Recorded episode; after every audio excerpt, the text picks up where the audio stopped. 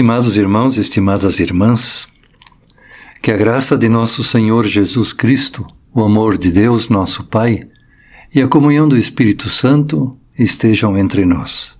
Amém.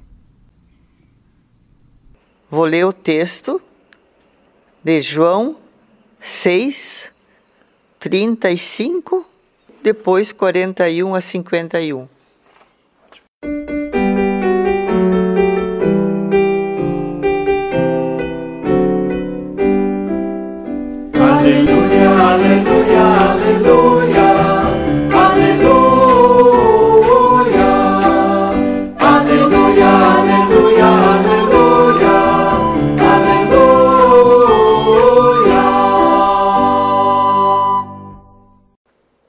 Jesus respondeu: Eu sou o pão da vida.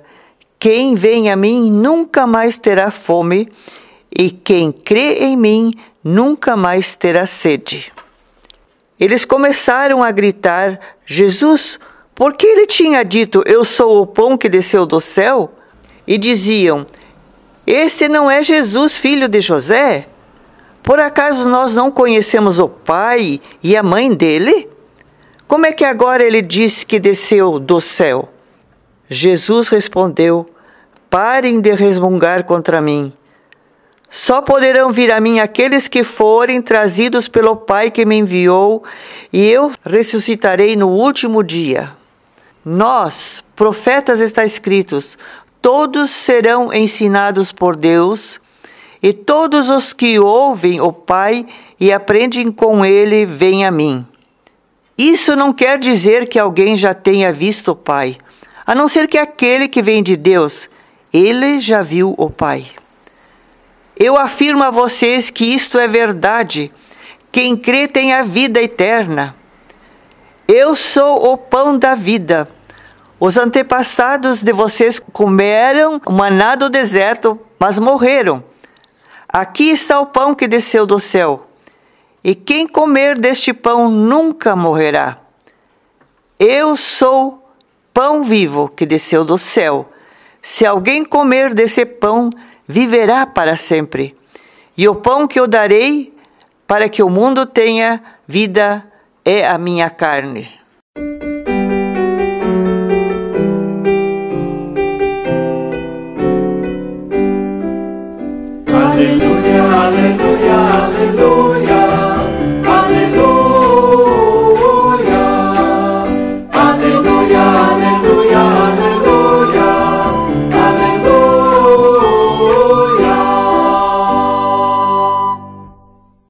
Por que em algumas igrejas existem tantos conflitos? Porque existe luta por poder, luta por ego, inveja dentro da igreja. É isso que Jesus deseja dos seus seguidores e seguidoras? Os textos que nós ouvimos hoje falam de situações de conflito. O texto do profeta Elias, por exemplo, em 1 Reis, fala de uma luta de poder entre o profeta Elias e os 450 profetas do deus Baal. Esse deus Baal era adorado por alguns agricultores que, que o consideravam uma espécie de São Pedro, uma espécie de manda-chuva. E não havia chovido fazia há alguns anos já. Tudo estava seco. Elias então propõe um desafio, já que Baal era o deus da agricultura, aquele que mandava a chuva. Elias propõe armar duas fogueiras. Uma para Baal e a outra para o Deus de Israel. Depois, sobre cada fogueira se colocaria a carne de um bezerro sacrificado. O desafio então era que, que cada qual deveria rezar ao seu Deus. O Deus que acendesse a fogueira, este seria considerado o Deus verdadeiro. Os profetas de Baal levantaram cedo, armaram a fogueira, colocaram a carne do bezerro sobre a fogueira e passaram a manhã inteira rezando. Mas não aconteceu nada. Depois do meio-dia chegou a vez do profeta Elias. Ele também armou a sua fogueira, colocou a carne sobre a fogueira, cavou até uma valeta em volta da fogueira e mandou derramar muita água sobre a lenha, de forma que aquela valeta se encheu de água. Em seguida, Elias orou a Deus dizendo: Senhor, responde-me, para que este povo saiba que tu és Deus. E fizeste retroceder o coração deles. E no mesmo instante, caiu fogo do céu como um raio, que colocou fogo naquela lenha e consumiu o sacrifício. Até a terra encharcada e as valetas que estavam cheias de água, tudo isto secou. Elias então fez algo bastante questionável. Ele pediu que o povo acabasse com os 450 profetas de Baal. E foi um massacre. Não sobrou ninguém. Depois da matança, Elias orou mais uma vez a Deus, pedindo por chuvas. E realmente choveu. Mas essa história não termina aqui. A rainha, Jezabel, era adoradora desse deus Baal também. Ela ficou com muita raiva do profeta Elias pelo assassinato dos 450 profetas. Por isso ela decidiu armar um plano para prender e também para assassinar o profeta Elias. Elias teve que fugir dos soldados. Teve que se esconder nas cavernas do deserto. Se antes Elias parecia ter muito poder, agora ele se tornou um fugitivo. Ele que antes era o bam bam bam, que o povo obedecia cegamente, Agora ele se tornou um fugitivo solitário que não tinha nem o que comer. E na sua solidão, na sua depressão, ele até ora para que Deus o mate. Mas Deus não faz isso. Ao contrário, Deus o alimenta, restaura suas forças, porque apesar da situação difícil desse momento, Deus diz que Elias ainda tem uma longa jornada de vida pela frente. Também no Evangelho de João, ouvimos hoje que Jesus fez uma coisa boa que virou num conflito. Jesus tinha acabado de multiplicar cinco pães e dois peixes para cinco mil homens. Os outros evangelhos dizem, sem contar as mulheres e as crianças. E depois que todos comeram, Jesus mandou recolher os restos, e então eles se deram conta de que encheram doze cestos. E aí viram o milagre.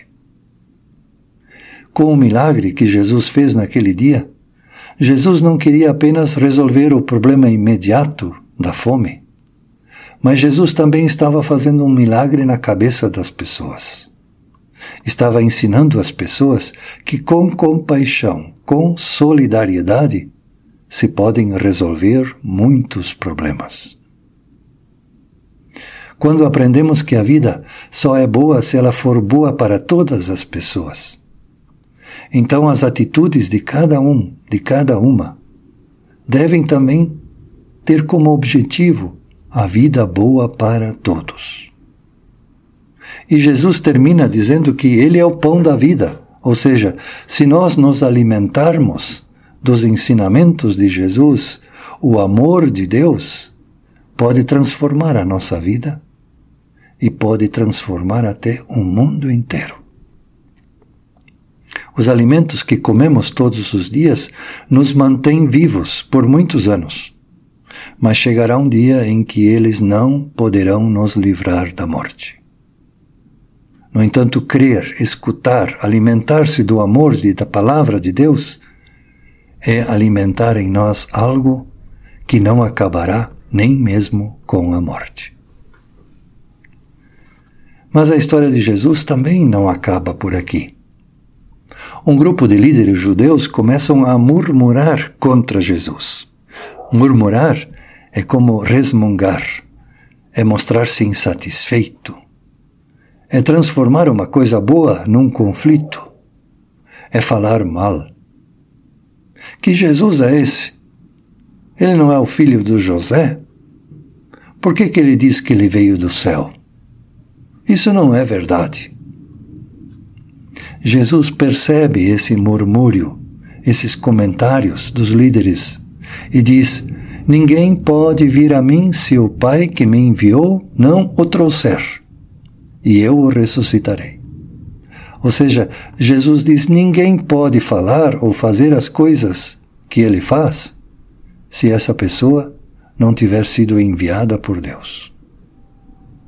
E assim como Deus alimentou e deu futuro a Elias e ao povo de Israel lá no Antigo Testamento, assim como Jesus alimentou aquela multidão de cinco pães e dois peixes, assim Deus também quer alimentar e dar futuro, dar esperança para as pessoas que confiam nele nos dias de hoje. Mas para isso, para que haja esperança, para que haja futuro, Deus pede de cada um e cada uma de nós confiança. Os murmúrios, os comentários maldosos, os descontentamentos, aquelas lutas de poder ou pelo ego, tudo isso atrapalha a ação da vontade de Deus.